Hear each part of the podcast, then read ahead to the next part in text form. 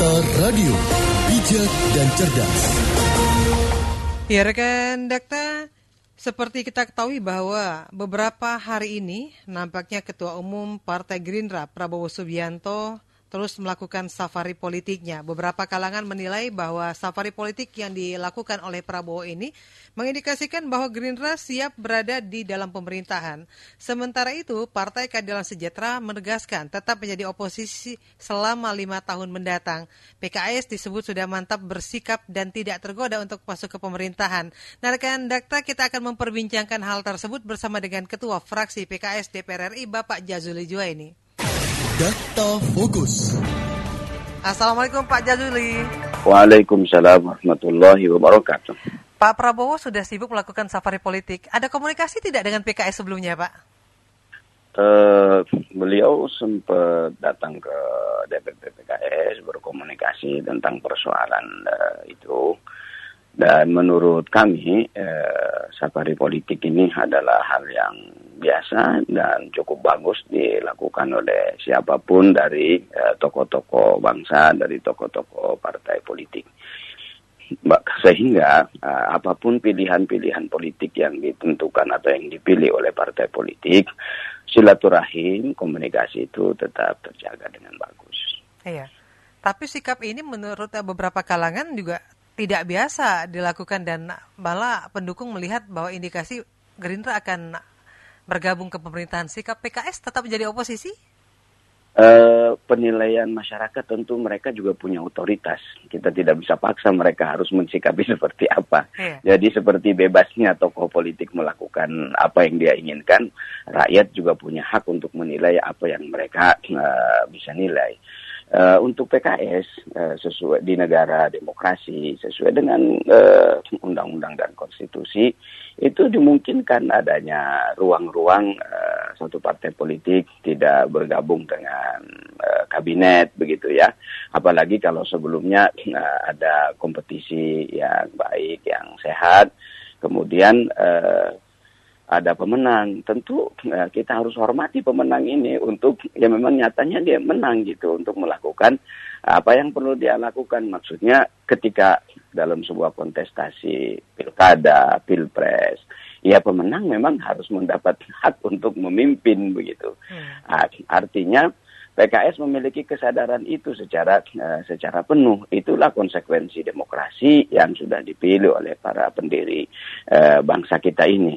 Yang kedua, uh, saya rasanya tidak tidak baik kalau dipertentangkan antara uh, orang yang bergabung dengan pemerintahan, orang yang tidak bergabung dengan pemerintahan Sesungguhnya PKS juga punya gubernur, punya kepala daerah, pilkada, waktu pilkada banyak yang menang gitu. Artinya PKS kalau mengambil tidak masuk ke dalam kabinet, tetap dalam sebuah uh, bingkai uh, pemerintahan uh, negara kesatuan Republik Indonesia. Kami tidak uh, bergabung dengan uh, mengambil uh, parlemen, uh, duduk di eh parlemen mak maksud saya di kabinet. Itu pertama uh, untuk menjaga uh, suasana demokrasi yang bagus, adanya check and balances. Yang kedua adalah kita ingin menghormati teman-teman yang waktu itu berjibaku, jeripaya, berkeringat di 01 Pak Jokowi. Ya kita berikanlah mereka uh, penghargaan. Jangan sampai dulu kita uh, tidak uh, ikut berkeringat sama-sama, tiba-tiba uh, kita ikut menikmati di kabinetnya umpamanya. Yeah. Meskipun itu sah-sah saja kalau pemenangnya mau, kalau Pak Jokowinya mau, itu kan pilihan-pilihan politik karena itu PKS tetap menghargai apa pun pilihan-pilihan politik yang diambil oleh uh, partai politik yang ikut pemilu atau pilpres pada uh, beberapa bulan yang lalu. Untuk kami di PKS memang memilih untuk uh, tetap uh, di luar kabinet. Uh, tetap berada di luar kabinet dan saya merasa tidak perlu dipertentangkan orang di luar kabinet atau dalam kabinet kita tetap uh, bekerja sama untuk membangun bangsa dan negara ini. Yeah. Kemudian di dalam tataran uh, praksi PKS juga kita sudah kunjungan kemarin ke fraksi eh, PDIP dan beberapa waktu yang akan datang kita juga akan melakukan kunjungan-kunjungan ke beberapa fraksi yang lain. Eh, tujuannya adalah pertama membangun silaturahim kebangsaan, yang kedua adalah untuk mengatakan secara baik-baik, tolong PKS dihormati, dihargai sikap politiknya, karena kami mungkin tidak bergabung di kabinet, tapi bukan berarti kita memisahkan dari eh, pemerintahan, karena di beberapa tempat kita juga punya uh, gubernur, gubernur, punya dan dan seterusnya gitu. Iya, Pak Jazuli kita mengundang pendengar untuk memberikan tanggapan terkait dengan hal ini bisa ya Pak ya?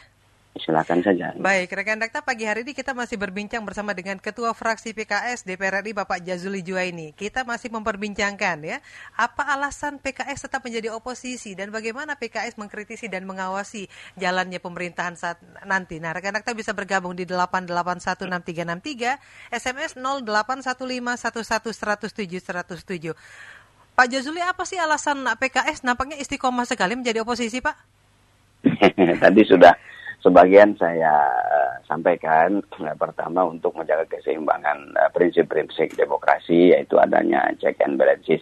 Sesungguhnya parlemen itu kamarnya kamar yang harus melakukan kontrol check and balances itu sebenarnya yeah. kamar utamanya uh, legislatif itu.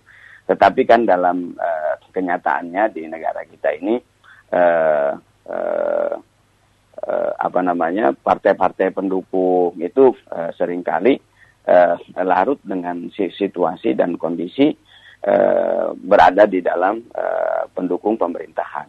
Seakan-akan kalau partai-partai atau fraksi-fraksi atau parlemen yang berada di koalisi, seakan-akan itu tidak boleh mengkritisi kebijakan-kebijakan pemerintah. Padahal sesungguhnya baik di orang mau mengambil sikap oposisi atau koalisi, harusnya kamar parlemen itu adalah kamar untuk melakukan uh, kritisi. Nah, PKS itu uh, tentu uh, ketika mengambil sikap tidak bergabung di dalam uh, kabinet, itu bukan berarti PKS akan mengganggu jalannya pemerintahan.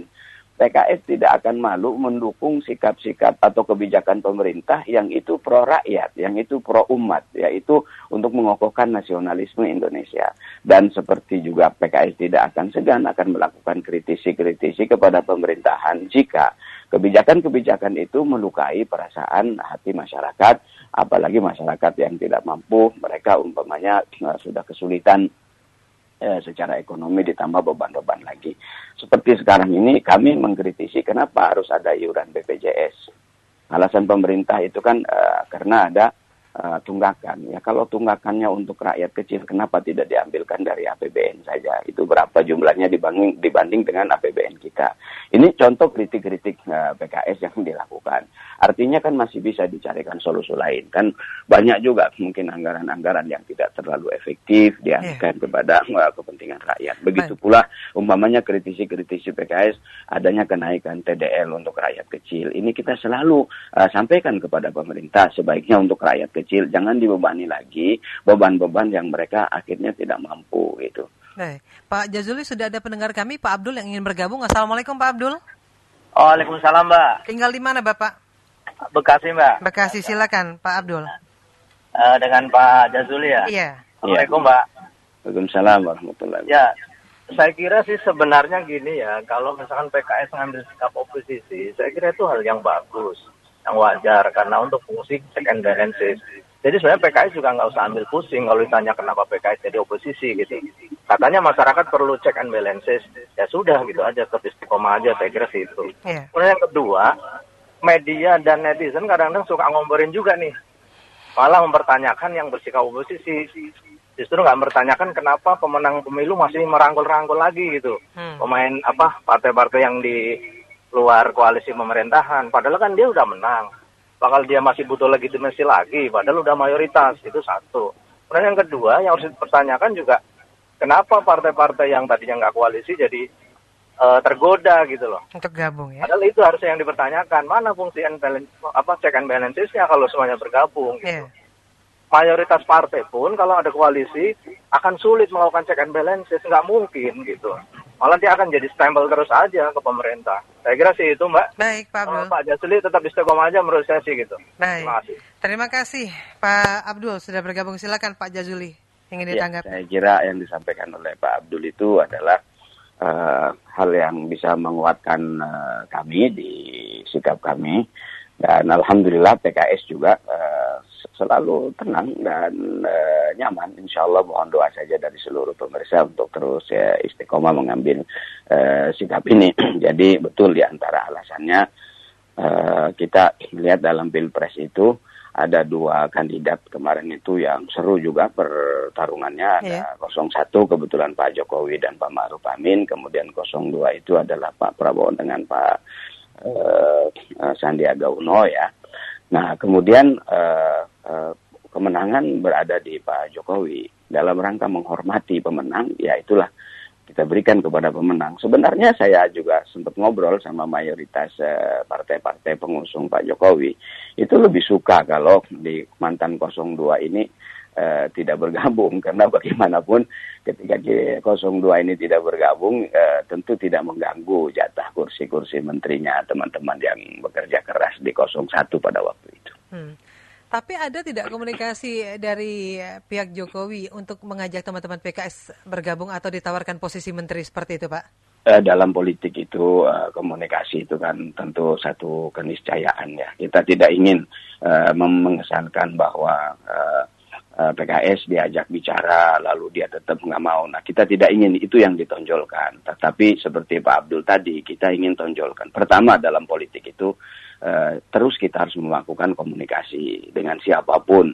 Jangan gara-gara beda pilihan pilpres kita tidak mau berkomunikasi. Pilpres ini kan istihad politik uh, yang terjadi setiap ya setiap lima tahun begitu ya. Jadi kita tidak ingin menonjolkan orang diajak komunikasi kemudian dia nggak mau bergabung. Jangan itu yang ditonjolkan. Komunikasi ini tetap harus kita bangun. Kemudian sikap politik ini adalah tentu satu hal yang diberikan keleluasan kepada partai-partai politik untuk mengambilnya. Sesuai dengan istihad-istihad politik mereka begitu. Iya, Pak Jazuli, PKS merasa berat tidak sih Pak berada di uh, luar pemerintahan ini untuk tadi mengontrol kamar-kamar yang ada di Senayan ini? Uh, pertama uh, dalam uh, mengemban amanah itu ya tergantung kita mensikapinya. Kalau kita cengeng ya kita akan lihat berat. Kalau kita nyatap ya insya Allah mudah-mudahan ini kan bagian dari uh, tugas dan amanah yang uh, diberikan kepada rakyat. Yang kedua ya kita kan bersama juga rakyat juga. Uh, tadi Pak Abdul contoh salah satunya gitu yang menginginkan PKS untuk beroposisi maka kita uh, dalam tanda kutip ya tadi oposisinya uh, maka kita ya terus menyampaikan aspirasi-aspirasi masyarakat. Kita mendengar masyarakat apa masukan-masukan yang ingin disampaikan. Dan kami juga berharap kepada Pak Jokowi nantinya setelah dilantik kembali atau teman-teman ketika PKS memberikan kritik kritik-kritik masukan-masukan jangan dianggap PKS mengganggu jalannya pemerintahan. Tapi dilihat saja secara objektif. Karena hampir kita pastikan dan uh, eh, PKS tidak akan norak memberikan kritisi-kritisi. Bahkan dalam beberapa hal PKS akan memberikan solusi alternatif-alternatif juga karena sesungguhnya menyelesaikan persoalan rakyat persoalan bangsa ini adalah tanggung jawab PKS, eh, tanggung jawab bersama dan di dalamnya tentu ada PKS. Jadi kalau disampaikan kritisi-kritisi oleh PKS itu jangan dianggap eh, sebuah kebencian, tapi itu tentu eh, adalah bagian dari cinta bangsa, cinta rakyat, cinta negara dan cinta pemerintahan juga ketika ada hal-hal yang kurang tepat umpamanya menurut istihadnya PKS. Iya. Terakhir, apa yang ingin dipesankan oleh PKS kepada masyarakat menjelang pelantikan presiden dan wakil presiden ini Pak Jazuli? Uh, atas nama fraksi PKS kami berharap uh, seluruh uh, komponen bangsa, seluruh elemen masyarakat ini kita berharap untuk menciptakan suasana yang kondusif untuk menjaga sama-sama uh, perdamaian, uh, persatuan dan kesatuan bangsa tentu dalam negara demokrasi orang menyampaikan pendapat itu dimungkinkan dan sah-sah saja, tetapi juga diatur tidak boleh anarkis, kita harus tertib, kita harus menjaga uh, apa namanya kedamaian dan ketenangan supaya situasinya tetap terjaga secara kondusif dan baik. Pak Jazuli Jo ini terima kasih sudah berbincang bersama Radio Dakta. Terima kasih. Salam. As Assalamualaikum kepada seluruh rakyat Indonesia. Assalamualaikum. Waalaikumsalam warahmatullahi wabarakatuh. Data Fokus. Ketua Fraksi PKS DPR RI Jazuli Juwaini